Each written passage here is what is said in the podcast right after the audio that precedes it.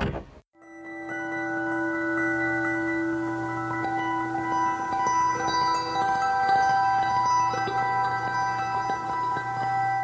Olá, queridos forasteiros, sejam muito bem-vindos ao Fora do Meio, o podcast que é tudo que a Mariah Carey quer de Natal nesse ano e que você encontra no seu agregador de podcast favorito, no nosso site que é www.foradomeio.com.br, nas redes sociais como Fora do Meio Podcast no Instagram ou Facebook ou Fora do Meio Pod no Twitter. Lembrando sempre que esse podcast faz parte da Podcast, a rede gaúcha de podcasts. E a gente está entrando no Natal, o clima das luzinhas e do Papai Noel está dominando todas as cidades e que data mais cercada de religião do que o Natal. E é por isso que eu estou aqui com um convidado especial para discutir comigo essa questão da relação entre religiosidade e a questão LGBT. Dá para conciliar as duas coisas? Será que a gente consegue né, criar um equilíbrio? Porque, como você acompanhou nesse ano, muitas vezes a questão da religião bate na porta da população LGBT e sempre é uma posição de antagonismo. Será que é assim mesmo? Então, vamos abrir esse armário para discutir religião e LGBT. Armário aberto.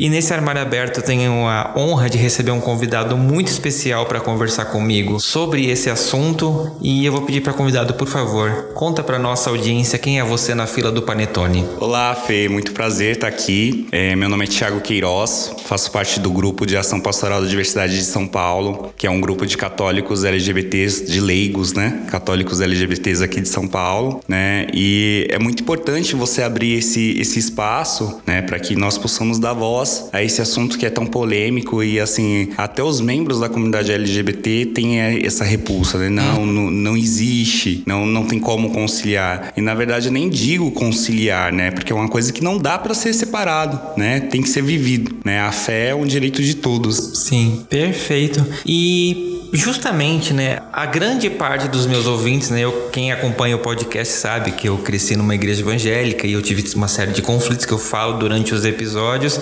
e as mensagens que eu recebo sempre relacionado a isso é sempre com isso, tipo, nossa, eu cresci numa igreja evangélica ou numa católica ou etc e eu sofri demais porque ninguém me aceitava, era sempre considerado um pecado, eu cresci com culpa, etc e tal. E eu quis fazer esse episódio justamente para mostrar isso que existem alternativas. Até a Paula, que foi a pastora que participou conosco no episódio de feminismo, que é uma mulher trans, ela falou um pouquinho disso no episódio, mas assim, depois disso eu pensei, eu preciso fazer um episódio para falar sobre isso. E pra gente começar então a entender um pouquinho da sua história, Thiago, conta pra gente como que você se entendeu como um homem gay e é católico, como foi para você achar esse ponto de, não, isso não é antagônico. Como que foi essa sua experiência? Bom, é, foi um processo muito doloroso doloroso, difícil, né? O que acontece? Hoje eu tenho 33, eu vou fazer 33 anos, né? Agora em dezembro, mas eu me descobri aos 22, né? Ou seja, descobri não, que eu acho essa palavra muito pesada, né? Sim. Eu resolvi viver da maneira que eu fui criado, que eu nasci. Mas esse processo foi, foi muito longo porque até então eu era uma criança heteronormativa, né? Com alguns trejeitos, né? Eu sempre tive algo, sabia, né? Tinha aquele sentimento, meu, algo de errado, uhum. né? Existe algo de errado, mas não sabia o que é. E aí fui vivendo até o momento que eu peguei e entrei na igreja, né? Quando eu era criança, fiz toda a parte do, do catecismo da igreja, primeira, segunda etapa da catequese, fiz primeira comunhão, perseverança, enfim, todos os grupos de criança que há dentro da igreja. E depois eu entrei no grupo de jovens, né? Fiquei do lado durante uns oito anos trabalhando nesse grupo de jovens, onde que eu me tornei coordenador do grupo, eu era uma das lideranças da comunidade, fazia parte de organização de toda a parte teatral também da igreja, junto com a juventude. Então foram longos anos aí, foi uma coisa que era minha função, né? Era uma coisa minha, que aí é onde que eu praticava fé, né? Tinha toda a convivência com meus amigos, fiz grandes amigos até hoje dentro da igreja e tava indo tudo numa boa. Até o momento que eu, eu namorava, né? Tive vários relacionamentos, até que chegou um momento que, por N motivos, não pelo fato de ser gay, mas eu acabei terminando esse relacionamento E aí estava, né, é, aberto a ter um outro relacionamento heteronormativo, enfim. Mas aí a gente vai crescendo e, e algumas questões batendo na porta. E aí eu peguei e resolvi, né, é, experimentar, não experimentar, conhecer, né, o que, uhum. que, que tá acontecendo. E aí acabei indo para uma balada LGBT na época, né, só era LGBT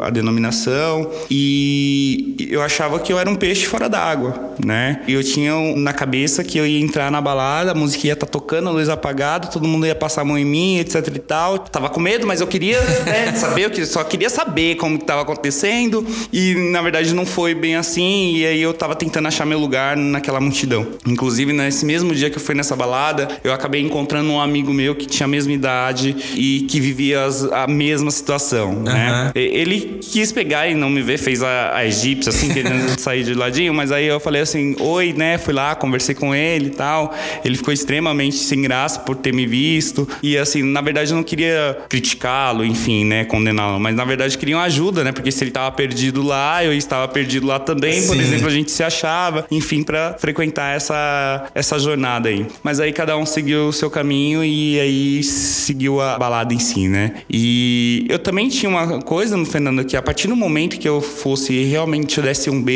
em um homem, eu tinha na mente que, meu, deve ser um absurdo isso, né? uhum. né? Então, assim, eu, eu, vou beijar o homem só pra ter certeza que realmente isso não ia dar certo e eu ia ter uma ânsia, né? Ia ter uma repulsa uhum. e eu falei, meu, vou beijar, vou passar mal, vou vomitar e já era, resolveu Nunca meu problema. Mais. É, não, não, não foi dessa forma.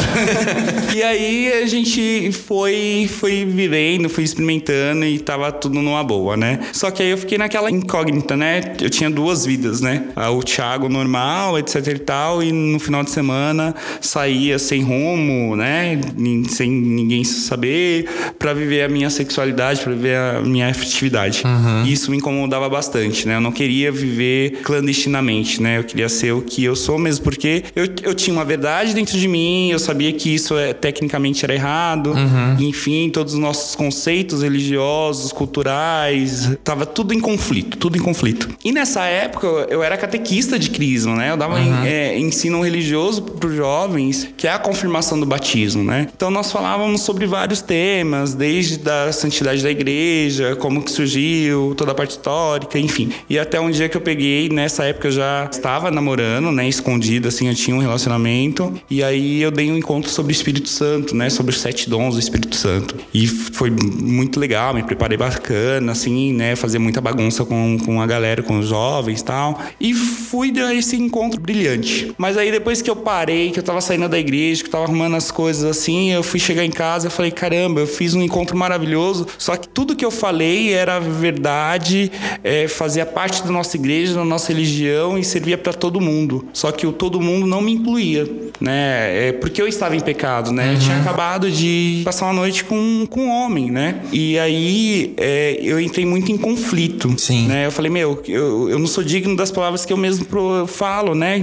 Eu, eu mesmo verbalizo. E aí eu precisava de ajuda e graças a Deus eu, eu, eu, tenho um padre que ele é uma mente muito aberta, né? Ele é muito esclarecedor, né? Ele não propaga o medo que geralmente nas religiões é propagado nos fiéis, né? Sim. Olha, você não faz isso porque Deus vai te castigar, uhum. né? Deus não castiga ninguém, Deus te conduz e assim cada ação tem uma reação e você paga pelaquela reação, né? Não que isso seja um castigo, pelo menos assim eu penso. E aí eu peguei, ele me orientou, mandei um e-mail para ele, né, explicando qual era a situação. E aí ele foi curto e grosso comigo que aquilo ali não poderia ser conversado por e-mail, sim uma conversa é particular. Daí nós marcamos um dia, eu fui até a casa dele, mas assim, aquele clima de urgência, né, tenso, porque eu, não, eu nem sabia o que, que, eu ia perguntar, o que eu ia falar para ele. Uhum. Eu também não sabia qual que era a situação dele, se ele ia me acolher, se ele ia me criticar, se ele ia falar assim, não, reza 500 Ave Maria, Sim. 600 Pai Nosso para você é, se livrar desse pecado,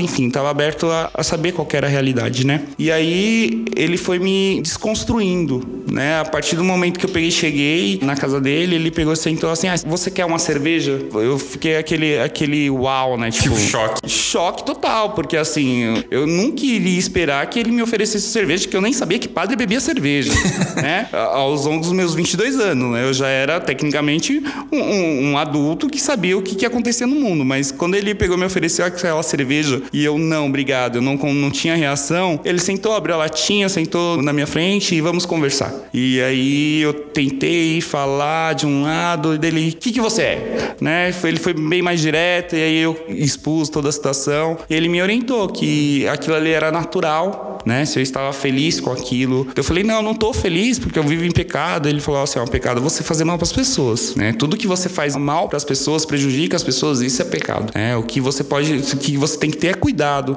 Cuidado com você, cuidado com as pessoas com quem você relaciona, mas isso não caracteriza pecado. Você tem que uhum. viver o que você é. Se essa é a sua natureza, você gosta de outro homem ou gosta de relacionar com pessoas do mesmo sexo que o seu, isso é uma coisa natural, né? É aquela coisa, alguém perguntou para alguém se ele queria ser hétero Sim. Porque assim, eu não me lembro. Ninguém perguntou para mim se eu era gay, se era hétero e qual que seria. Porque assim, claro, se alguém me perguntasse, eu ia falar, não, quero ser hétero como todo mundo, porque eu ia pegar e evitar metade dos problemas ou até 80% dos problemas que nós vivemos, uhum. né? É, quantos dedos que a gente pega e são apontados ao longo dessa vida para nós, né? Sim, não, seria então, super.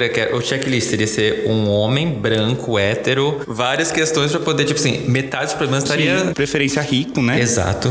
E assim, é, é bem interessante isso. E aí eu fui me desconstruindo. E aí eu procurei outras pessoas, porque até então eu tinha até um preconceito em ser visto com outras pessoas, com outros gays, né? Porque como que eu tinha aquela sementinha em mim, eu não sabia o que era, uhum. mas eu falei, nossa, é aquela coisa do, do, do tipo homofóbico mesmo, né? Eu não posso ser visto com fulano porque vão pegar e, e vincular minha imagem com dele uhum. e isso pode gerar um murmúrio e, e, não pode, né? Em hipótese alguma. E aí eu fui abrindo a mente, até que eu conheci um amigo meu, que hoje é, é um irmão pra vida, e ele participava do grupo Ação Pastoral, né? E eu cheguei lá faz sete anos atrás, há nove anos existe esse grupo. Ele foi criado por um movimento pelo padre James Allison, que ele é um, um padre inglês que morava aqui no Brasil. E aí ele teve N questões, né, no celibato dele e tal, e ele precisava fazer um serviço missionário e ele queria atingir, o, fazer a missão que era ajudar as pessoas, né? Uhum. E para que que Jesus veio? Veio para os pobres, para os enfermos, para os excluídos, e ele vamos levar Deus para essas pessoas, né? E quem eram os marginalizados, né? Um dos naquela época seria a comunidade LGBT. E aí ele começou a fazer esse movimento. Mas antes de eu até eu chegar nesse grupo, né, quando meu amigo me falou, olha, nós somos um grupo assim, funciona assado tal. Eu imaginei, meu, é um grupo de gays católicos, né? E, tipo, vou chegar lá, o padre vai estar de cinta liga, né?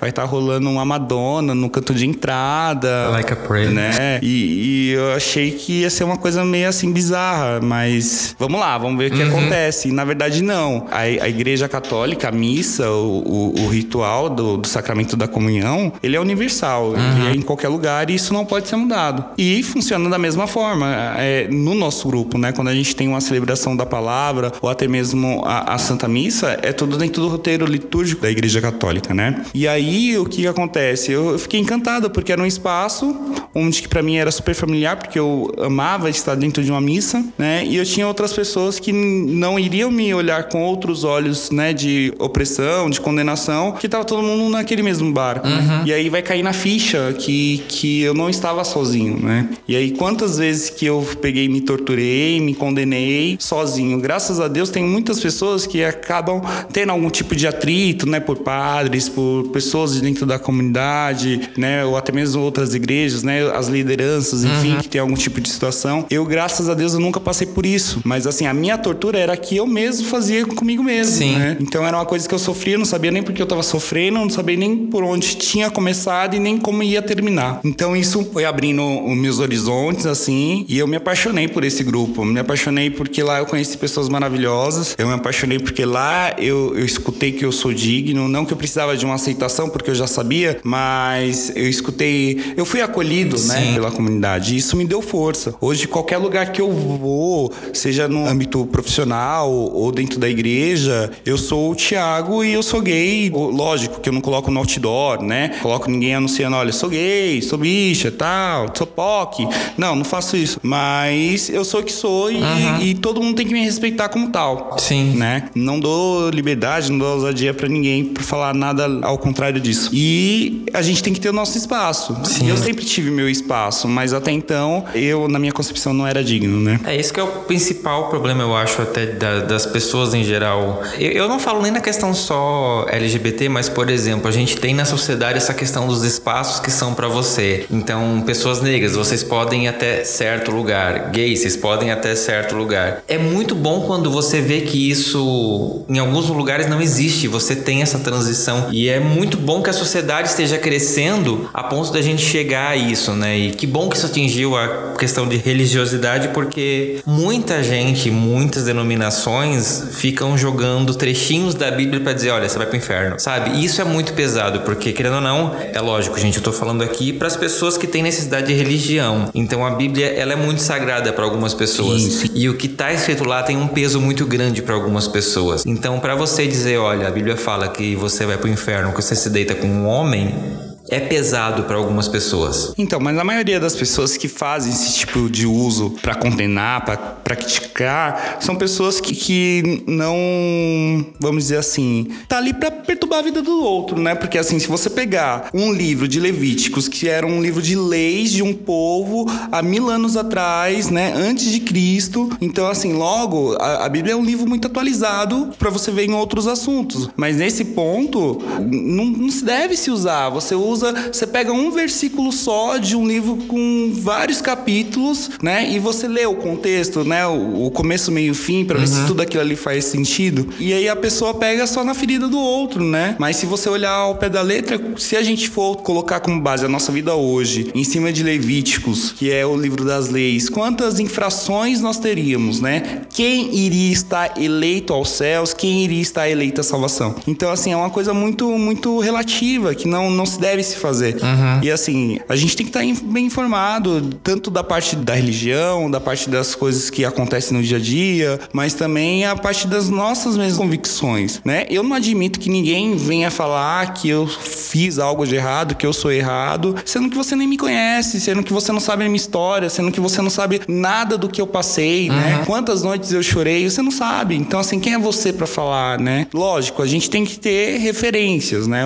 A gente pega um, um líder espiritual, um líder religioso, sempre é uma referência, né? uhum. né? E aí é que geralmente as pessoas seguem aquela orientação. Mas é aquela coisa, por exemplo, um padre mesmo que dentro da igreja, ele é padre da igreja, ele não é o dono da igreja, ele não é o dono da verdade, ele não é Deus. Então, assim, assim como tem outros pastores, enfim, outras lideranças religiosas, que a gente tem que analisar para ver se é viável seguir o que ele tá uhum. falando ou não. Por esse lado eu não vou, por esse lado eu não quero, né? É assim, eu amo a minha igreja, a parte da homossexualidade, a igreja católica ela não aceita tecnicamente, né? No catecismo da Igreja Católica fala que a homossexualidade ela não é aceita. A igreja ela aceita o homossexual, uhum. ou seja, ela aceita o gay. Só que o gay é, não pode ter atos sexuais contra o homem porque aí é o ato da homossexualidade. Mas aí como que a gente vai separar? Eu sou gay, eu não posso me relacionar com ninguém? Ok, se eu tiver meus conceitos, minha convicção, ah, vou entrar para o serviço religioso, vou ser um sacerdote, porque aí tem o, o voto da castidade, uhum. você não pode se relacionar relacionar, ok, tranquilo, beleza, mas aí todo mundo tem que entrar dentro da igreja, né? E há uma hipocrisia muito grande, né? Sim. Em todas as religiões. É, até quando você consegue controlar o seu corpo nesse nível, né? Porque a sua natureza é ser contra a sua natureza, como você dizer, tipo, meu cabelo, sei lá, é preto. Você consegue mudar isso porque você quer? Não tem como, não tem como, né? E aí, qual que é o nosso trabalho dentro do grupo da, da diversidade? É justamente explicar para essas pessoas, tanto para as pessoas que são LGBTs, que ela tem sim, pelo simples fato dela ter nascido, ela tem sim o direito de ter a fé dela, né? Ter a, a praticar a fé, praticar a religião, independente de qual denominação que ela seja, mas também falar para as outras pessoas, né? O cuidado que você tem que ter, o respeito que você tem que ter pelas outras pessoas, né? Por exemplo, se você pegar e falar, e assim, não tô falando só da igreja católica, tô falando de um grosso modo. Se você falar assim, ah, quem for gay sai da igreja, quantas pessoas ficam? Uhum. Gay tem em todo lugar, tanto na parte profissional como na parte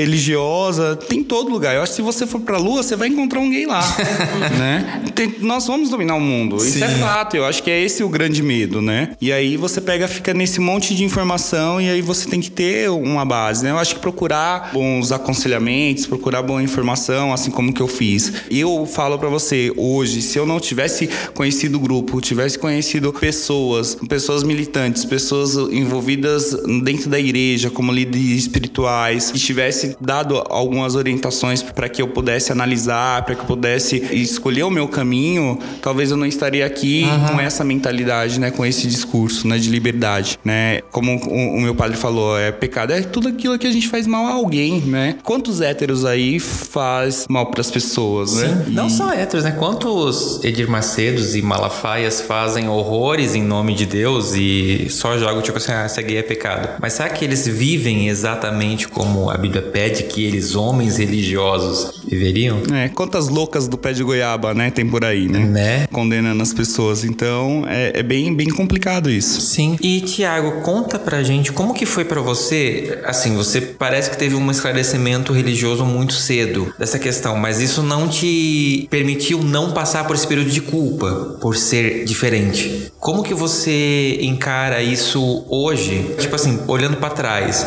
o que que o Tiago enxergava na religião que dava mais essa questão da culpa que você viu que era besteira, que era só coisa da sua cabeça? Então, é assim, é os fundamentos é, que todo mundo propaga, né, que a, a Bíblia condena, né, a igreja condena em si. Como eu falei, ninguém nunca apontou o dedo na minha cara dentro da igreja e falei, olha, você tá errado, você não faz isso mesmo porque eu nunca dei essa liberdade para as pessoas. Uhum. Mas graças a Deus, eu, eu, hoje eu sou casado e onde que eu vou, até mesmo na minha comunidade, às vezes eu vou acompanhado com meu esposo e ele conhece a maioria dos meus amigos, né, desde novo, desde criança, aos mais idosos e todo mundo sabe, tá tudo muito bem, tá todo mundo feliz, né? Pelo menos é, é o que eu sei, né? Sim. né? Pelo menos na minha frente, assim, nunca percebi nenhum tipo de rejeição. Mas a maior culpa foi a minha culpa interna mesmo, uhum. né? Será que o que eu falo é realmente verdade? É, é, é, esses, esses pequenos é, questionamentos internos que me faziam toda essa tortura na hora que eu ia dormir, colocava a cabeça no travesseiro, a cabeça começava a fervilhar, né? E aí me ajudou muito ter esse tipo de pensamento por um lado, né? Me causou muito sofrimento, mas por outro lado me ajudou muito, porque quando eu entrei no grupo e aí eu comecei a ver toda aquela estrutura, a conhecer outras pessoas que sofriam exatamente igual a mim, é, eu falei, não, é isso, é esse é meu trabalho, né? Então, assim, a partir do momento que eu percebi com outros amigos, a gente pega e, e participa desse grupo, a gente faz N contatos, organiza o nosso encontro, a gente faz com que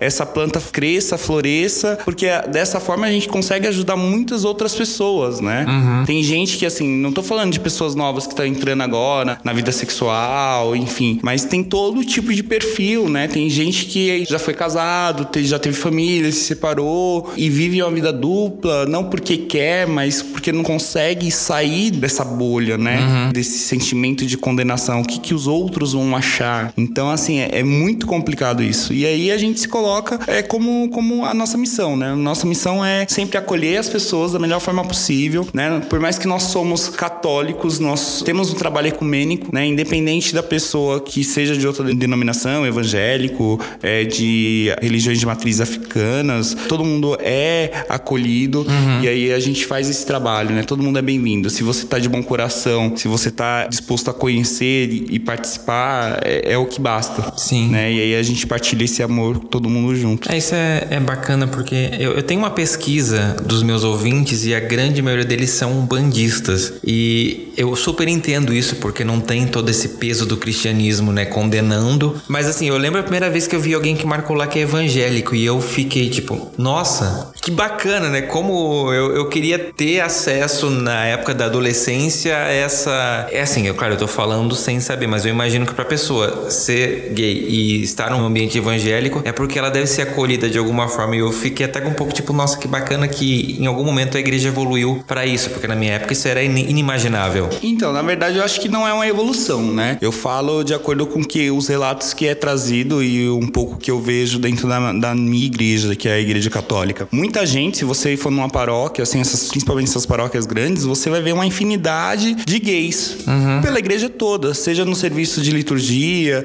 seja nas festas juninas, nas barracas, enfim. para todo lugar você vê pessoas gays dentro da igreja. E, e a comunidade sabe que é gay, uhum. né? Por fofoca, por intuição, pelos trejeitos das pessoas. Enfim, todo mundo sabe. Só que assim, é aquela coisa. Você é beleza, só que você não pode falar. Uhum. E a partir do momento que você fala declaradamente que você é gay, aí as coisas se estreitam. Sim. Né? Aí você tem um problema. Tipo, você pode ser, mas não declara. Uhum. Né? E aí, muitas vezes, se você tem um serviço pastoral, se você tem um serviço dentro da igreja, muitas vezes esse serviço ele é tirado de você. Uhum. E na verdade a pessoa, eu falo pela juventude, eu tenho alguns amigos meus que cantavam na, na equipe de liturgia e, e fazia um, a parte musical leva a gente muito mais para essa parte espiritual. A música ajuda muito as pessoas a se conectarem com Deus. Sim. Então fazer todo um trabalho muito bonito e a partir do momento que a pessoa se declara gay, simplesmente é retirada esse serviço. Só que esse serviço não é caracterizado como um trabalho, é, é uma missão daquela pessoa. Uhum. A pessoa tá ali e, e todo domingo, ou, ou, sábado, ou na semana mesmo, que se você tem que ir para preparar ensaio, para preparar encontros, é uma dedicação, Sim. né? É um, uma missão ali da pessoa. Então, assim, muitas vezes eu falo porque eu participei durante nove anos dentro de um grupo, né? E, e depois eu acabei saindo do grupo, porque eu já não era mais jovem, então eu fui convidado a me retirar desse grupo, mas aí eu entrei para trabalhar na parte da, da catequese, então, assim, aquilo ali eu fazia com amor, eu fazia uhum. com prazer, ninguém me impôs nada, entendeu? E assim, é, é como se você tirasse um bem de uma pessoa. Quantas pessoas aí que tinham a fé e aí por causa de líderes, lideranças que acabam fazendo isso, a pessoa pega e, e não tem uma estrutura, não tem bem as ideias bem organizadas e acaba generalizando que tipo a igreja é ruim, né? A igreja tem a sua parcela de culpa, ok, mas a minha igreja, a igreja católica, ela me condenou tecnicamente por todo o cultural, por todos os conceitos, as orientações, mas essa igreja foi que me acolheu também, uhum. né? Quando eu descobri a verdade, quando eu me conheci, foi onde que eu me abri, como eu entrei no grupo e aí eu entendi que outras pessoas tinham essa mesma dificuldade e aí eu me coloquei a serviço dessas outras pessoas e aí a gente achava, pelo menos eu achava que eu tinha muita gente pensa que é sozinho que não existe isso, né? E aí a gente está crescendo, por exemplo, nós atualmente nós somos cerca de 22 grupos católicos LGBTs no Brasil, né? Uhum. Isso que a gente sabe, deve ter outros grupos espalhados por aí, mas ainda não vieram à tona. E aí a gente formou uma rede nacional. Tem três anos que nós temos essa rede nacional, né? E aí a gente briga, é, a gente luta para ter esse reconhecimento. Daí teve uma vez que eu fiz uma publicação na rede social, daí o cara falou assim: é, isso daí tinha que matar todo mundo, porque agora só falta entrar na igreja de Véia Grinalda. Na verdade, a gente, em nenhum momento, eu acho que não tem nenhum grupo que faz essa militância dentro da igreja querendo que o padre pega, faça o casamento é gay, né? Que o homem possa entrar vestido de noiva, de noivo, enfim. Seria ótimo, porque nossos irmãos anglicanos, eles fazem agora, né? Eles foi é, reconhecido o casamento afetivo e isso já é uma realidade dentro da igreja anglicana, né?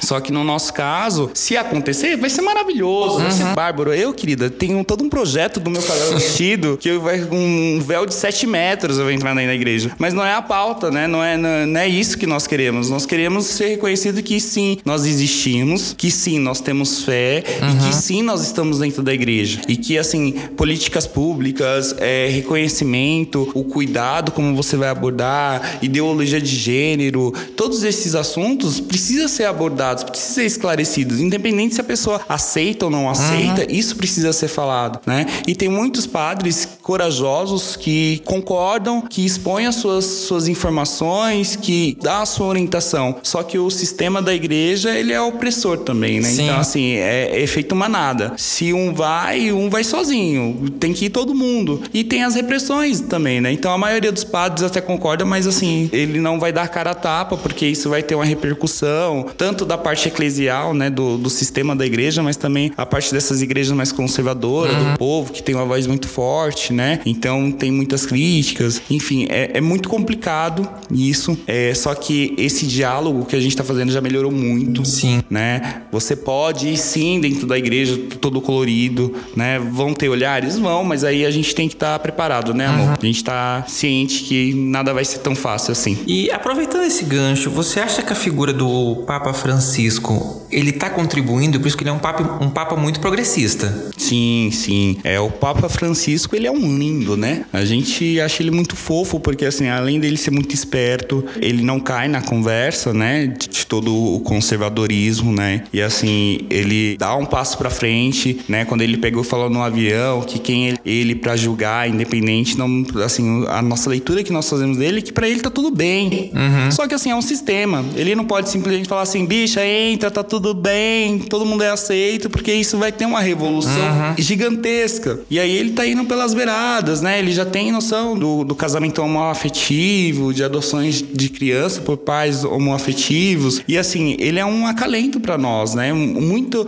muita coisa teve essa desenvoltura depois que ele assumiu, né, o papado da igreja. E ele é fonte de inspiração, né? Uhum. Principalmente para a juventude. É, um, é, uma pessoa que gosta muito da juventude, que dá muito conselho para a juventude. Ele fala que nós somos livres, né? Que nós não. Tenho até um vídeo que eu vinculei essa semana dentro do GAPD, que ele fala que nós devemos ser corajosos, que nós devemos que nadar contra essa corrente, né? Uhum. Do conservadorismo. E assim, é, é um marco para nós, né? Sim. Pra, não só para a comunidade LGBT, mas assim, para toda a igreja, né? Eu acho que até além da igreja, porque quando ele assumiu e quando ele começou a fazer esses discursos mais progressistas, eu vejo pessoas que não são católicas comentando sobre sim, ele. Sim. Eu acho que ele tá ainda, essa postura tá atingindo outras pessoas fora da igreja. E isso sim. eu acho muito positivo. Sim. Porque, é. querendo ou não, o Papa, por mais assim que você não seja católico, ele é uma figura importante. É, ele tem uma referência mundial, né? Uhum. Independente se eu não sou dessa denominação, ele tem um respeito de religiosidade, né? Sim.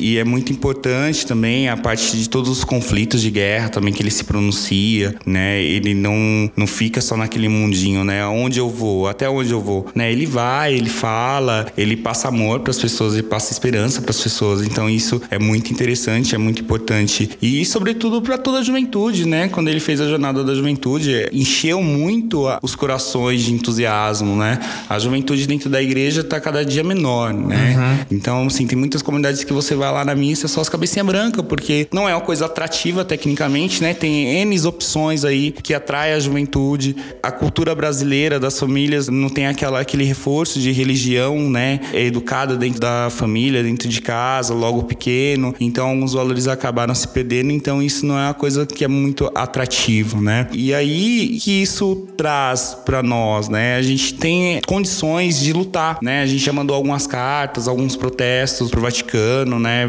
E aí a gente tá, principalmente quando a gente tem algum tipo, algum ato que acontece, a nossa rede ela se pronuncia, né? É, uhum. é sobre o assunto e é muito, é difícil porque a gente sabe que ainda tem muita coisa para acontecer, né? Tem muito trabalho pela frente, mas aí aos poucos alguns padres padres até entram em contato conosco, né, para saber como que faz, né, como que a gente forma. E aí nós da rede, a gente tem, eu faço parte da equipe de comunicação da rede também, e aí a gente tem um projeto de montar uma cartilha, como que você forma um grupo, não vamos nem falar um grupo de pastoral, né, para as pessoas LGBTs, mas é uma cartilha de como você forma um grupo de acolhimento, de como você vai acolher essas pessoas, uhum. né? Tanto de orientação, né, quando chega com todos esses problemas de aceitação, de religiosidade então, assim, como que esse padre pode estar tá acolhendo, o próprio líder do grupo pode estar tá acolhendo. Então, a gente está tentando fazer esse projeto aí para ficar cada vez mais claro, né? E toda pessoa que entra em contato com a gente pela rede social, a gente pergunta de onde é. Muita gente entra em contato comigo através do grupo do Rio de Janeiro, porque tem mais de 10 anos o grupo do Rio de Janeiro, então tem uma visibilidade maior. Uhum. Então, se o pessoal falar, ah, eu sou de São Paulo, ah, então manda para um ponto focal, né? Então, se é de Minas Gerais, a gente manda para o ponto focal de lá. E aí a gente vai criando, né? Tecendo essa rede aí com um trabalhinho de formiguinha, né? Porém, formiguinhas coloridas, né? Fortes. e que é muito importante, né? Porque daí você vai criando realmente, vai expandindo e vai multiplicando mesmo, né? É, é muito bom ter essa, esse marco, né? Alguém que possa dizer, não, eu vou consultar fulano porque fulano já passou por isso e eu consigo reproduzir. Isso eu acho que faz Sim. toda a diferença. E, e, me conta uma coisa, Tiago, como que você... A gente falou sobre essa questão de, de pessoas LGBTs na igreja que as pessoas não falam. E a questão da invisibilidade LGBT como referência mesmo de você. Por exemplo, na ICM a gente tem pastores que são LGBTs. Como que isso ainda tá na igreja católica? Existe, não existe existe, tá caminhando? Então, na verdade não existe, né? Tecnicamente, o pastoreio, por exemplo, padres gays, né, oficialmente, né? Isso não pode nem ser se falado, né? Uhum. Tudo bem que a gente identifica, né? Uma formiga conhece a outra, né? A gente sabe que tem, tem vários, né? E não são poucos, tem vários padres que são gays e não tem problema algum você ser gay, né? Uhum. E você ser padre. Eu acho que cada, cada qual que, independente da sua orientação, né? Se você é uma profissão, tecnicamente, né? Então, uhum. se você se dispõe a participar daquela aquela profissão, não tem nenhum problema. Só que ainda cai tudo naquilo que a gente já falou, né, Fê? Tipo, a cultura, o moralismo, o machismo que é, é muito grande dentro da, da igreja, né? O, o padre pode até ser gay, pode até dar pinta, etc e tal, só que em hipótese alguma ele pode se envolver em algum tipo de comentário referente a isso, porque se ele for defender alguém, vai falar assim, olha lá, ele é porque ele se identifica porque ele também é, uhum. Então assim, tá puxando sardinha pro lado dele. Então assim, é muito, é muito forte isso. E, e assim, voltando ao Papa Francisco, isso também tá dando fomentos para que os padres também tenham essa coragem, né? Uhum. Não tô falando nem de sair do armário, nem de falar declaradamente que é gay, etc e tal, mas enfim, ter coragem de defender os seus servos, defender a comunidade em si, né? As pessoas que estão ali dentro da igreja que tá passando por um tipo de situação. É muito importante também. E é, ele é esperança, né? Uhum. Ele tem é, esperança para muita, muito, muitos campos dentro da igreja, né? Espero eu que com o passar do tempo isso é mais falado, né? A mulher também tem uma participação muito forte dentro da igreja, né? Então o sínodo foi, digamos assim, aceito, né, como diáconas, né, diaconisas, na verdade, dentro da igreja. Ainda está em análise, né, em, em, discussão sobre isso. Né? O feminino também é muito importante a gente pegar e falar, né, Sim. valorizar também a, a, parte da mulher. E é isso, é esperança, né? Eu acho que com o passar do tempo as coisas vão ficando mais claras, né, mais fáceis de lidar, não que vai ser resolvido, né, uhum. tão logo, mas aí a gente vai ter mais força para ir discutindo esses pontos. É que você acaba criando referências, fica mais fácil de você dizer, olha, identificável, né? Sim, sim. Isso é, é muito bom. E me conta uma coisa. Você que está lidando diretamente com isso, o que, que você enxerga de maiores mudanças no acolhimento LGBT por parte das igrejas nos últimos anos? Você, porque assim, a gente está vivendo uma onda meio conservadora no mundo. A igreja está numa maré meio contrária por causa da figura do Papa Francisco, que é muito. Ele dá declarações, ele dá umas escorregadas de vez em quando, mas porque é. né, não dá para também a pessoa acertar e tudo. E como você falou, existe toda uma cobrança estrutural que né, ele também não pode fazer, talvez, tudo que ele pense, né? Porque senão realmente né, é, é meio complicado. Mas a gente tá caminhando por. O mundo está caminhando por uma questão mais conservadora, ele tá dando umas declarações que é mais progressista. Como que você enxerga isso? A igreja que é formada por pessoas e a gente tá num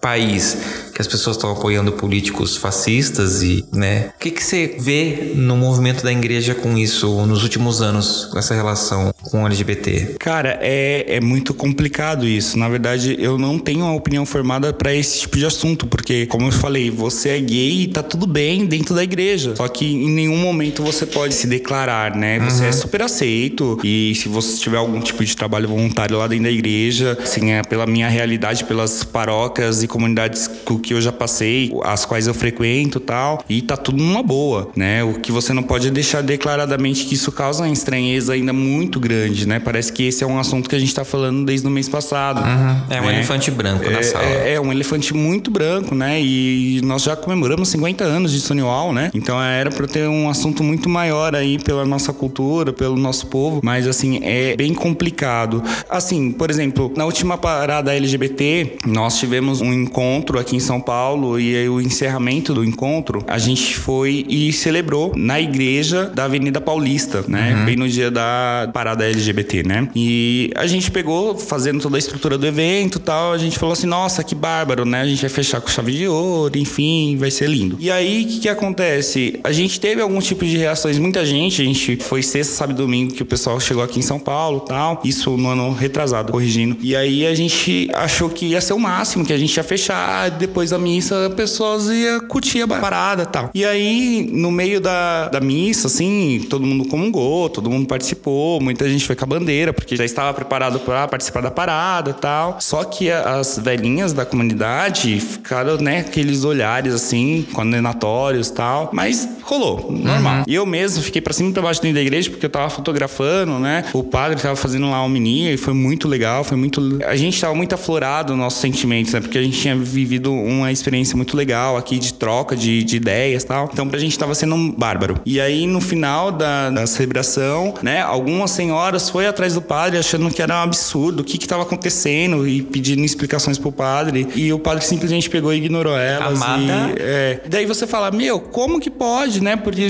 a gente acha que as pessoas que estão mais no centro, que têm um poder aquisitivo melhor, que é bem distante da periferia, né? Tem outras oportunidades, é, é são pessoas mais esclarecidas, né? E ainda mais na Paulista, que é um marco da nossa cidade, é um marco LGBT, é um marco de todas as tribos, que tem espaço para todo mundo, né? Independente da sua idade, independente da sua religião, enfim. E a gente vê esse preconceito dentro da essa estranheza dentro da comunidade num dia tão especial, né? Uhum. Eu acho que essas pessoas que não gostam, que são conservadoras, que têm todo o direito de ser conservadoras, né? O que não pode é agredir, atacar outras pessoas, né? Fazer o mal, né? Fazer o pecado, Sim. como nós falamos, né? Eu acho que se você quer permanecer nessa caixinha quadradinha, você que fique, é um direito todo seu. Mas onde que a gente achava que menos nós estávamos num lugar seguro, né? Onde menos a gente ia ter um tipo de rejeição, daí vem a porrada pra, pra mostrar pra gente que há muito trabalho, né? Então, assim, por um lado, se você for numa comunidade de base, numa comunidade mais periférica, talvez você não tenha esse tipo de situação. Uhum. Como, por exemplo, na minha comunidade, eu não, eu não tenho esse tipo de problema, né? Pelo menos nunca presenciei isso. Então, é aquela coisa, né? Onde que a gente acha que não ia ter problema, há sempre algumas possibilidades de dar errado. E onde tem uma, uma probabilidade maior, né? Não existe. Uhum. Enfim, é bem, bem relativo isso.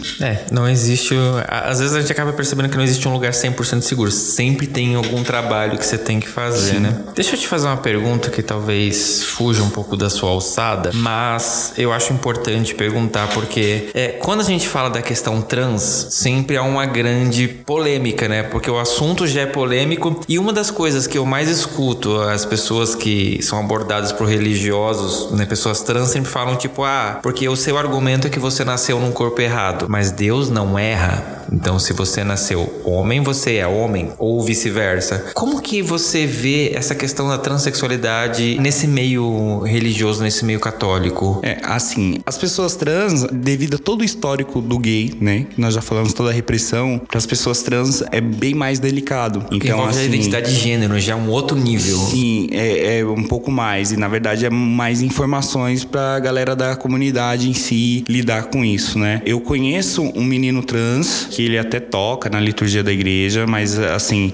tem pouca informação e pelo que eu sei, tipo, é, não é tocado no assunto, né? Uhum. Ele simplesmente chega, faz o trabalho dele, não consegue se envolver muito e já sofreu demais. Ele até entrou em contato comigo através do grupo para participar, mas aí quando ele ia participar com a gente, é, surgiu uma oportunidade para que ele entrasse no Ministério de Música lá da igreja opressora, né? Onde que ele, que ele frequentava. E aí ele ainda não conseguiu vir, porque casa, os horários, uhum. enfim. E aí isso para ele foi o máximo e ele não podia perder essa oportunidade de ser aceito dentro do grupo dele, dentro da comunidade dele. E fora as N questões, né? De aceitação, a parte de transformação hormonal que as pessoas estranham, né? Principalmente se você conhece a pessoa ao longo de um tempo e daqui a pouco você tá vendo a pessoa diferente. É, são poucos casos que a gente vê na igreja, não que se, existam poucas pessoas trans, né? Mas é aí a igreja também não é um lugar muito atrativo, como nós falamos, né? Para essas pessoas, porque sabe que vai dar algum tipo de problema, vai ter algum tipo de rejeição. Então a, as pessoas se reservam o direito de se manter seguras, né? Eu não uhum. vou sair da minha casa domingo de manhã para pegar passagem de voos dentro de uma igreja onde a proposta é ser totalmente diferente. Então, assim, eu, eu acredito que com o tempo isso vai se suavizando, né? Espero eu que com o tempo vai suavizando, né? As pessoas trans, os gays, enfim, não precisa colocar outdoor para falar sobre a vida particular de cada um, mas eu acho importante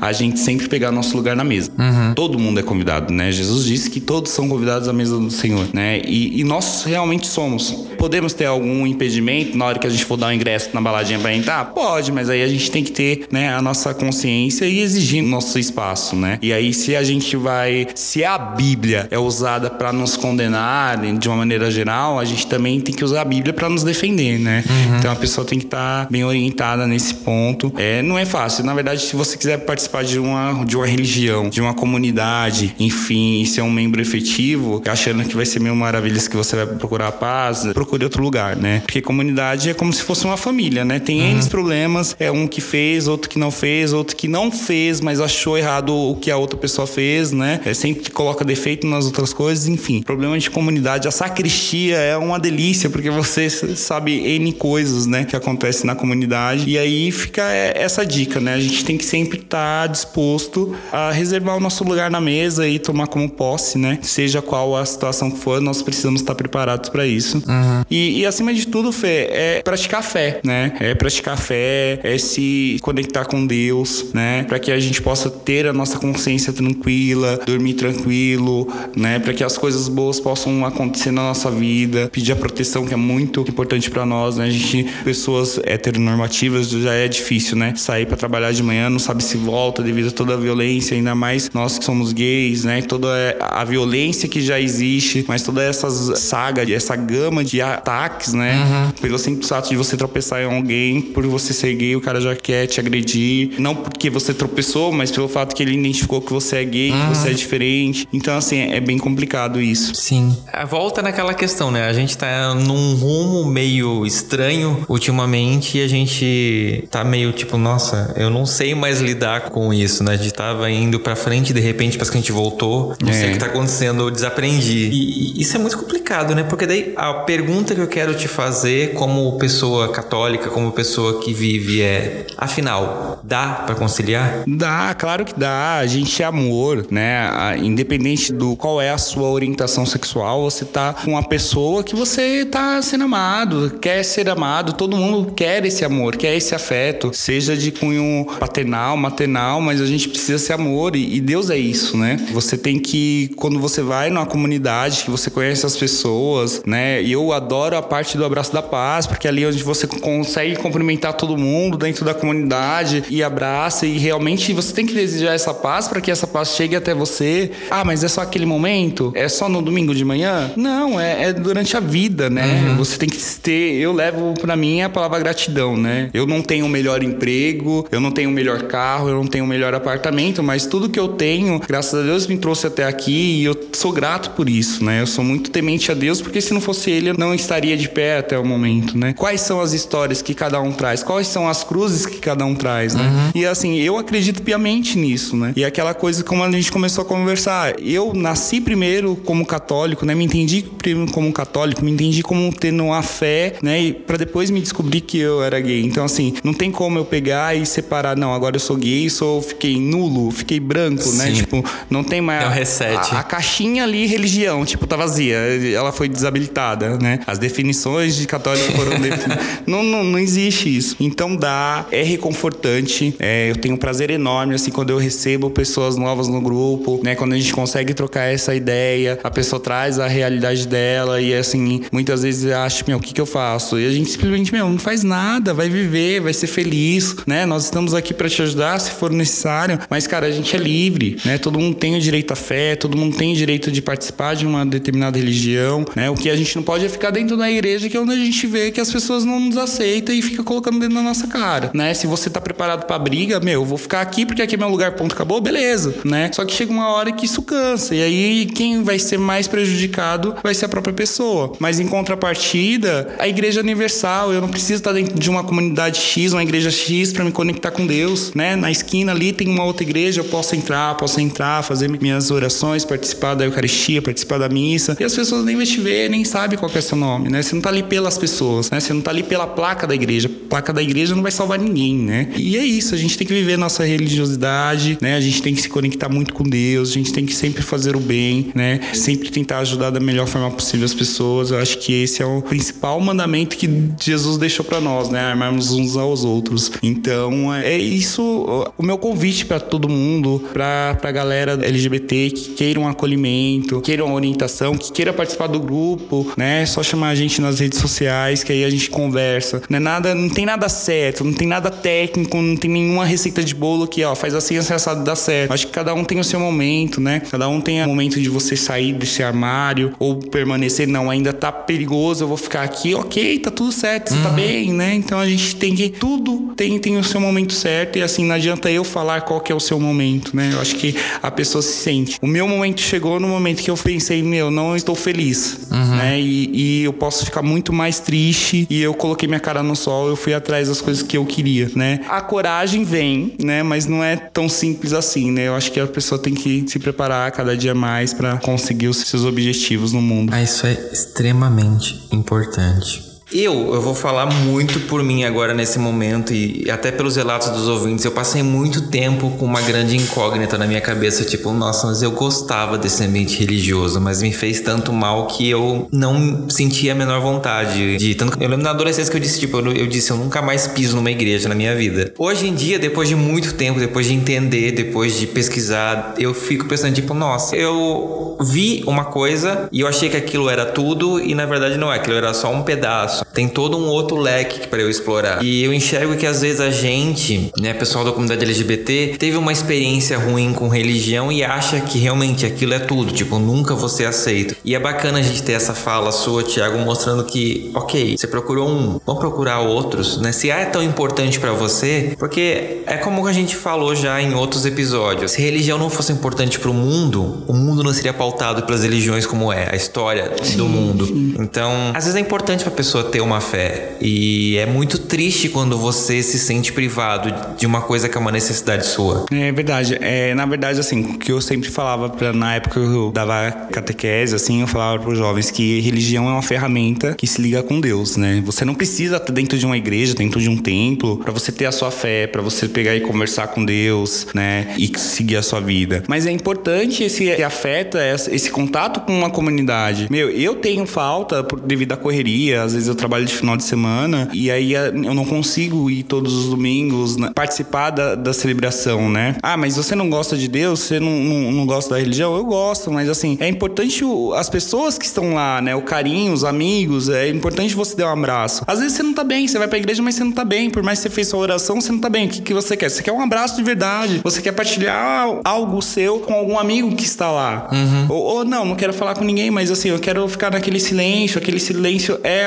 acolhedor também, né? O silêncio também é uma oração. Sim. Então você vê todo o ritual, ou, ou enfim, muitas vezes eu tô no centro da cidade, né? Passo, né? Eu trabalhava ali próximo, então toda vez que tava na hora de almoço, tava tranquilo, ia lá no Mosteiro de São Bento, né? Às vezes tem missa em latim lá, alguns horários. Por mais que eu não, que eu não entendo nada de latim, né? É muito bonito, né? A parte da arte é muito bonito e tal. Mas você tá naquele é, ambiente sacro, né? Uhum. Aquela, aquela paz, né? Momentânea ali, né? Então você consegue consegue se reconectar com Deus, né? Tecnicamente, o nosso país é laico, né? Tá na instituição que nós somos laicos. Reza a lenda. Mas o digníssimo lá, ele fala que é laico, mas nós somos cristãos e coloca toda uma cultura evangélica, né? Protestante em cima. Isso me causa muito pânico, né? Porque as pessoas começam a torturar as outras, né? As pessoas são torturadas inconscientemente pela essa opressão religiosa. Uhum. E aí parece que, como você falou, né? Tipo, essa caixinha já tava resolvida por que, que a gente tá voltando para trás? Enfim, eu voltando para a parte religiosa, peço muito a Deus para que Deus possa olhar pelo Brasil, pelo mundo, enfim, mas É, o Deus acima de todo, talvez ele esteja tipo com a mão na testa pensando o que que aconteceu, né? Tipo, meu, se eu descer eu arrebento ele. Eu acho uhum. que Jesus fala assim, meu, não me dá força, porque se eu tiver força eu desço e arrebento ele. Por que ele. que eu fui prometer nunca mais ter dilúvio? É, nossa,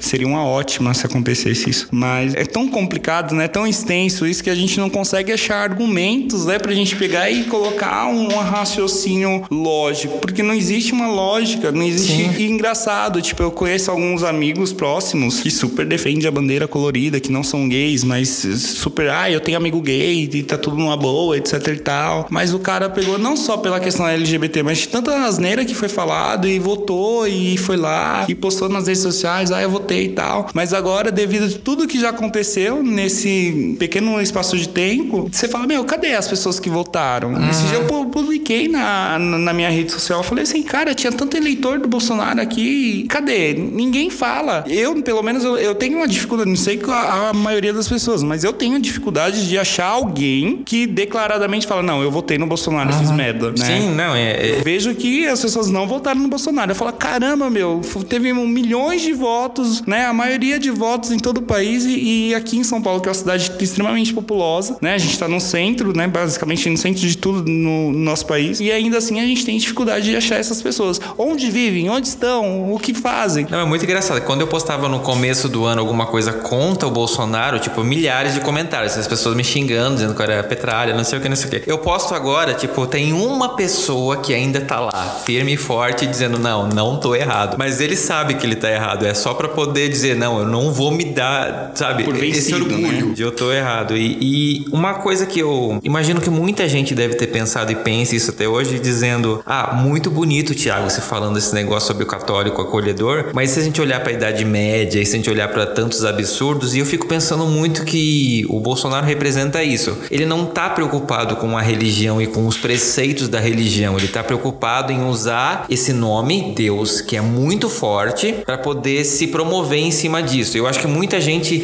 usa como ferramenta, né? Exato, é assim. É, é, eu acho que o geneticista que fez a Dolly, ele deu uma entrevista que uma vez ele disse é porque o Papa é um grande cabo eleitoral, por causa que essa figura de Deus é muito forte nessa questão política, tanto que Idade Média, igreja e religião andavam juntas. Sim. Mas por quê? Porque uma dava força à outra. Mas assim, se você for pegar a história realmente, essas pessoas, elas não estavam nem aí para a religião, para a mensagem que Jesus disse. É só pelo fato da organização do Estado, né? A cultura mesmo da Igreja Católica que dominou por muito tempo é aquela situação. Por que, que o padre hoje não pode casar, né? né? Reza a lenda que o padre não poderia casar não pela parte da religião que ele se ele tivesse atos sexuais ele ia ser impuro, enfim. Não, não é isso, mas é, é aquela parte meu. Se ele casasse, ele iria ter que dividir os bens da igreja. Então até hoje, por exemplo, se você se tornar padre, você é propriedade da igreja e se você morrer, você vai ser enterrado nos cemitérios da igreja. Você é resto da vida parte da igreja, né? Uhum. Então isso é um reflexo de toda essa cultura que veio lá da Idade Média. É bem complicado isso e, e assim, é, reis, papas, né? Tava muito ali próximo para benefício próprio, né? Para manter os feudos, para manter a riqueza ali, né? E manter o poder, né? Massacrar as pessoas para que o trabalho seja feito, né? Pelos menos favorecidos e, e ficar tudo numa boa ali, né? A festa do Sim. caqui e tal. E o engraçado é que já se passou tanto tempo e a gente ainda vê a mesma coisa se repetindo. É um ciclo que não se quebra e Sim. assim é mesmo a burguesia sempre tá lá em cima, sempre oprimindo o pobre, o pobre não enxerga, vota na burguesia, apoia a burguesia, depois reclama que não tem, mas volta e vota no pobre. Uhum. E assim, é bem complicado, é bem complicado. Daí a galera, querendo ou não, assim, as pessoas têm fé e isso as pessoas exploram isso de uma maneira muito perversa, porque como que você vai, sabe, dizer pra uma pessoa, olha, por exemplo, se ela pega uma malafaia da vida, ah, porque eu sou uma pessoa próxima a Deus, porque eu sou pastor, e Deus me disse que você tem que me dar o seu salário todo mês. E você às vezes acredita porque você tem fé. É, é triste isso, né? É muito triste.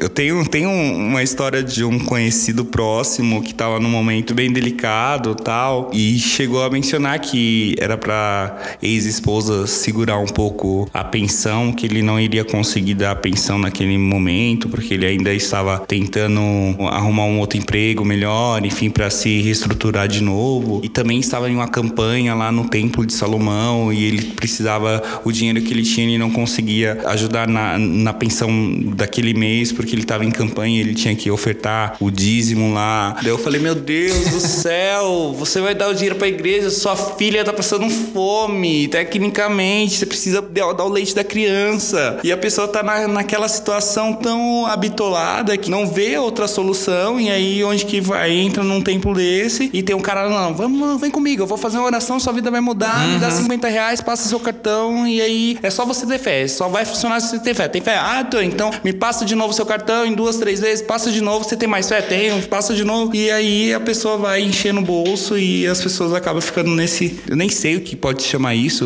Né? É, essa bolha, sei lá. É, é quase nuvem. um ciclo vicioso, né? Porque você vai jogando a culpa na pessoa. E isso é complicado realmente pro mundo, né? Porque daí você deturpa uma coisa que era muito boa. É, eu tenho uma frase que eu gosto muito que diz, né? Jesus Cristo é um cara legal, que fé é o fã clube, né? Sim, sim, é, é, é, fato. Ele era ótimo, né? Tirando o Judas que deu uma ramelada ali, né? Que acabou dando uma mancadinha, mas. Acontece, né, gente? Todo mundo sofre por isso. Mas, é, Tiago, de verdade, eu quero te agradecer muito pelas suas palavras. Eu espero que, de alguma forma, essa nossa conversa tenha dado um calorzinho no coração dos nossos ouvintes e mostrado que se fé é uma coisa muito importante para você, não deixa isso para trás. Não, não pode. Não pode porque vai fazer todo um sentido de vida, né? É um projeto de vida que você tem. Então, a gente não pode. Na verdade, quando você pega e, e acaba se privando o seu direito à fé, você tá se privando você mesmo, né? Uhum. Não, eu acho que é você, a sua fé é você, né? O que você fala durante o dia, o que você faz durante o dia é 100% você, 100% a sua fé, 100% o que você acredita. Então, você não, não deve nunca, jamais, né, abandonar as suas doutrinas, os seus dogmas, enfim. Exato. E esse episódio, né, claro, eu tô aqui com um viés muito católico, mas até porque assim, a gente tá, esse é um episódio para Natal, para Ano Novo, que são festas cercadas dessa questão religiosa e até por isso que eu foquei na questão católica nesse momento, né, lógico, que pro futuro a gente vai falar sobre o que o espiritismo pensa, o que umbandistas pensam, mas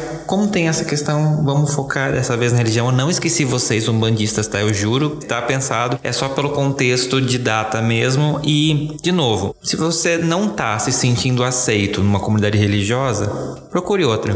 Tem o Tiago, que né, tem toda a parte da diversidade católica, que consegue te direcionar para uma outra comunidade, né, perto de você. Então, se é importante para você, não deixa para trás, jamais. É bem por aí. Também estou muito grato por estar aqui. Tem esse canal aberto para que a gente possa discutir mais, né? E isso também é, é uma forma de divulgar o nosso trabalho, né? De propagar o bem, de propagar o amor, de propagar essa ajuda que a gente possa fornecer para outras pessoas. Como falei, a gente não vai resolver o problema dessas pessoas porque não tem nenhuma receita de bolo, mas aí a gente tem boas pessoas que eu acho que quando você vive, que você consegue ter um exemplo, que você já passou por isso, que você tá bem e como que você fez, você consegue trazer essa questão, né, é, mais inspirando as pessoas. mais clara, você consegue inspirar outras pessoas, você consegue é, mostrar que tem formas, né, tem jeitos e aí a gente consegue ter uma luz aí nesse fim do túnel aí para muita gente, né, muita gente viver bem, né, e principalmente viver bem consigo mesmo, né, que é o mais importante.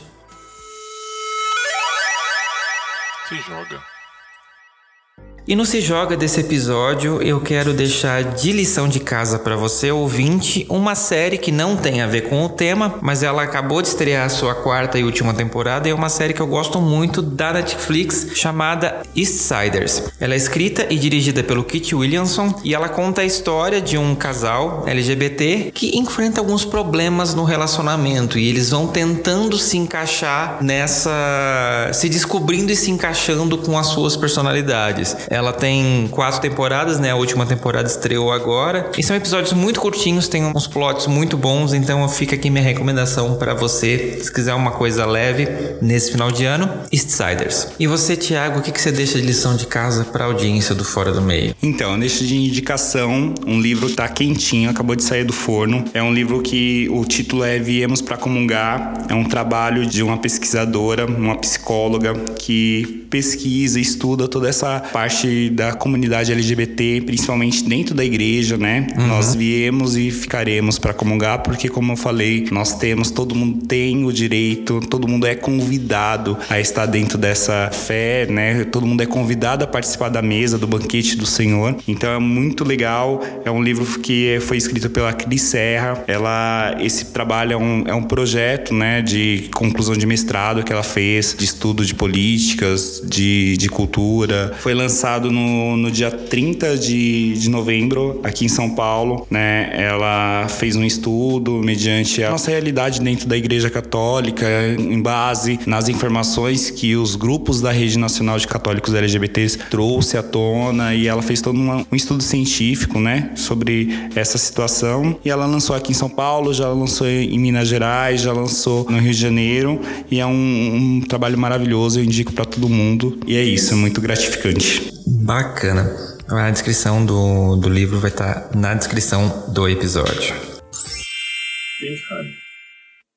Eu vou fugir nesse último episódio de 2019 do assunto LGBT na indicação para indicar uma pessoa que ela tá militando bastante pela causa do Brasil. E quando eu falo do Brasil, eu falo no sentido do povo brasileiro, usando a voz que ela tem, a posição que ela tem, a visibilidade que ela tem para mostrar as atrocidades desse governo que a gente está finalizando um ano. Todo mundo sabe, né, como que a gente está finalizando esse ano, mas eu quero recomendar que você acompanhe a atriz Débora Bloch. Ela tá numa série atualmente da Globo em que ela é uma professora e a série mostra um pouco os bastidores da educação pública brasileira e acima de tudo, além da personagem, ela tá muito engajada em denunciar as atrocidades, né, que a gente tá passando com cortes em educação, com cortes em ciência, com cortes em vários aspectos, né, que acabam dificultando o acesso das pessoas menos favorecidas à saúde, até uma alimentação de qualidade e a educação, né? Infelizmente a gente está num processo contrário do que a gente viveu nos anos anteriores, em que as pessoas tinham acesso à educação. Isso me deixa bastante triste, mas que bom que a gente tem alguém que esteja usando a sua voz para gritar pela gente, com a gente e que a gente possa se unir de fato e gritar junto. Então fica aqui a minha indicação para você nesse último Pink Honey de 2019 para você seguir a atriz Débora Bloch e para você fazer parte também desse movimento de resistência. A gente às vezes acha que tem que esperar finalizar o mandato, tem que se conformar com as coisas que estão acontecendo e não. A gente precisa mostrar que a gente tem voz e que se a gente não tá feliz, a gente não tá concordando com determinadas situações, com determinadas ações, a gente tem sim o direito de se manifestar. A democracia ela pode ser a vontade da maioria quando se refere a eleições, mas não dá pra gente ficar quieto e vendo uma pessoa que, apesar de eleita pela maioria, está prejudicando a maior parte da população brasileira. Então, em 2020, vamos lutar, como Débora Bloch. Pro Messenger. E no Bro Messenger desse episódio eu não vou ler mensagens porque eu quero deixar alguns recadinhos para vocês. Finalzinho de janeiro a gente vai ter um encontro de podcasts aqui em São Paulo, lá no Parque do Ibirapuera, e eu vou estar tá lá junto com mais alguns podcasters. E se você ouvinte mora em São Paulo, quiser ir lá dar um abraço em mim, quiser conversar, trocar uma ideia, pode marcar aí na sua agenda. Eu vou deixar no, na página do Facebook do Fora do Meio o evento do Facebook, dando lá todos os detalhes desse encontro e eu aguardo vocês lá. Eu quero dizer também que vai rolar um encontro do aniversário do Fora do Meio no finalzinho de janeiro também do ano que vem. Então, você que é de São Paulo, você que vai estar por São Paulo, se prepare. Eu ainda não tenho a data, mas eu acredito que vai ser por volta do dia 17, vai ser uma sexta-feira. É, não está confirmada essa data ainda, repito, mas vai ser por essa época tá bom? Então, se você estiver aqui em São Paulo, fica de olho no nosso grupo do Facebook, fica de olho na nossa página do Facebook. Lá eu vou dar todas as informações necessárias para você que quer participar com a gente desse dia especial em que a gente vai celebrar o aniversário do Fora do Meio. Possivelmente a gente grave um episódio lá ao vivo com quem estiver presente. E eu quero dizer também que eu estou preparando um episódio especial pro aniversário e eu quero pedir para você que é meu ouvinte, que gosta do Fora do Meio, se quiser já mandar algumas mensagens pra gente em áudio para inserir durante esse episódio, fique à vontade. O nosso e-mail é fora do meio podcast@gmail.com. Pode mandar lá que você entra no nosso episódio especial do Fora do Meio. E eu quero agradecer demais a todo mundo que acompanhou esse ano o Fora do Meio, principalmente aos nossos patrocinadores, né? Eu quero deixar um abraço especial pro Lucas Albuquerque e pro Gilberto Lima, que são os nossos apoiadores que assinam o Fora do Meio lá nas nossas plataformas de financiamento coletivo e que você também pode assinar através do nosso site www.foradomeio.com.br lá na parte Colabore Conosco ou diretamente no site do Catarse, que é catarse.me barra Fora do Meio, através do aplicativo de pagamentos PicPay com arroba Fora do Meio Podcast ou no apoia.se barra Fora do Meio. As três plataformas têm lá os planos de assinatura desse podcast, você pode escolher o que mais se adequa à sua realidade, que você consegue contribuir e cada plano tem lá as suas vantagens, os seus benefícios. É muito importante que você colabore conosco para ano que vem a gente está preparando algumas novidades. Você que acompanha o nosso Instagram já deve ter visto alguma coisinha, mas ano que vem a gente estreia com grandes novidades e esse podcast ele me dá um trabalho imenso fazer e eu faço com todo carinho, com todo amor, mas a gente tem umas despesinhas ali que são meio complicadas, né? Atualmente uma parte delas ainda sai do meu bolso, algumas delas em dólar e o dólar não tá ajudando. Então,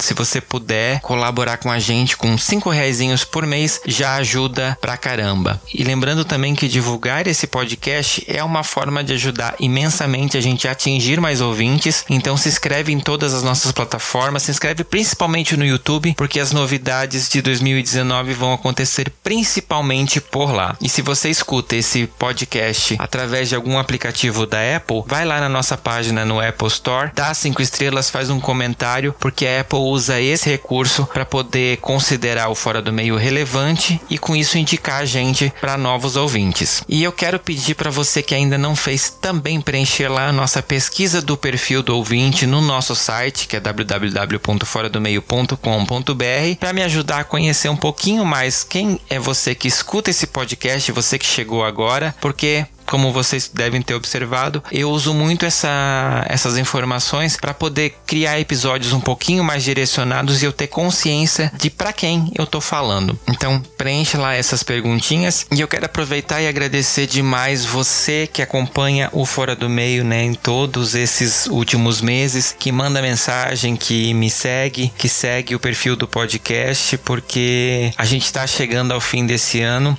e foi um dos anos mais produtivos da minha vida, grande parte graças ao apoio, às mensagens e ao carinho de vocês. Então, um beijo gigante para todos vocês que ouvem e acompanham esse podcast.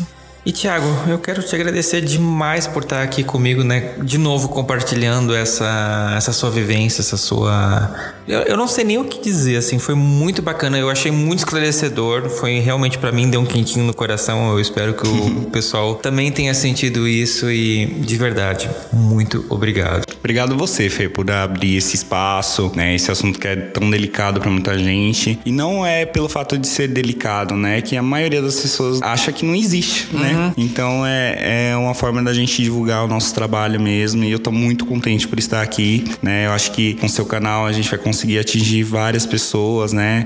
E quem sabe alguém nesse mundão aí precisa de ajuda e a gente tá aqui pra gente partilhar, né? Partilhar e comungar desse mesmo pão. Exato. Mais uma mãozinha pra gente segurar e Sim. fortalecer essa rede cada vez maior. E conta para mim como que o pessoal acha você, como o pessoal acha a diversidade católica na internet, se quiser entrar em contato. Certo, o grupo aqui de São Paulo, eh, nós estamos no Facebook, que é Grupo de Ação Pastoral é, da Diversidade de São Paulo. Nós temos a página, temos o grupo fechado, daí a gente pega entra em contato com a pessoa, explica, né? Uhum. Pra que a pessoa não entre no grupo e não se sinta é, um de paraquedas, é, né? E aí a gente também tem esse, esse cuidado com a gente não colocar nenhum homofóbico dentro do grupo, né? A gente fica muito atento com isso, com as publicações, que a gente, independente de quem seja, a gente não tá aqui para discutir outras coisas. É um uhum. grupo, né, com finalidade religiosa, né, de fé mesmo, né? Nós somos leigos, mas a gente tá no, nesse ramo de paz e amor, né? Então a gente não quer nenhum tipo de conflito, então tem esse cuidado aí. Nós estamos no Instagram, que é GAPD underline SP, e aí a gente também publica todos os nossos eventos lá, algumas citações, eventos que acontecem. É bem bacana também. Perfeito. Você que quer entrar em contato com a gente aqui do Fora do Meio, só relembrando, você pode fazer isso através do nosso site www.foradomeio.com.br, das redes sociais, que é Fora do Meio Podcast no Facebook ou Instagram, ou Fora do Meio Pod no Twitter. E é isso, gente. Não esquece de mandar um e-mail para mim comentando o que você achou do episódio para fora do meio podcast@gmail.com. E eu quero dizer que esse é o nosso último episódio de 2019. Eu quero deixar um agradecimento muito muito, muito, muito especial para você que me acompanhou por quase todo esse ano, né? Em fevereiro a gente começou e foi muito gratificante para mim, muito gostoso passar quinzenalmente esse tempinho ao lado de cada um de vocês. A gente vai entrar em férias agora desse podcast. O nosso próximo episódio sai no dia 15 de janeiro. Anota aí e ele é totalmente feito baseado nas sugestões de vocês lá no nosso Instagram. Então, se prepara que em janeiro a gente vai começar um pouquinho diferente. Não estou dando spoilers, mas prepara, vai ser muito legal. E é isso, gente. Então, muito obrigado por você que acompanhou. Eu espero você no dia 15 de janeiro e fica aqui já o meu feliz Natal para você, para sua família. Um bom ano novo e acompanhe a gente que a gente vai dando uns spotzinhos lá nas nossas redes sociais. É, quero agradecer a, a, participação mais uma vez, é, desejar muita luz, muito amor nesse Natal, né? Que nós façamos o bem a todos, né? Que ninguém nos faça mal. E é isso, gente. Abrace, ame, acolha as pessoas, independente se é LGBT ou não. Eu acho que a gente tem que ser propagador do amor. É isso. Não vai brigar com aquele tio que votou no Bolsonaro na ceia. Tchau, gente. Um beijo enorme e até o ano que vem.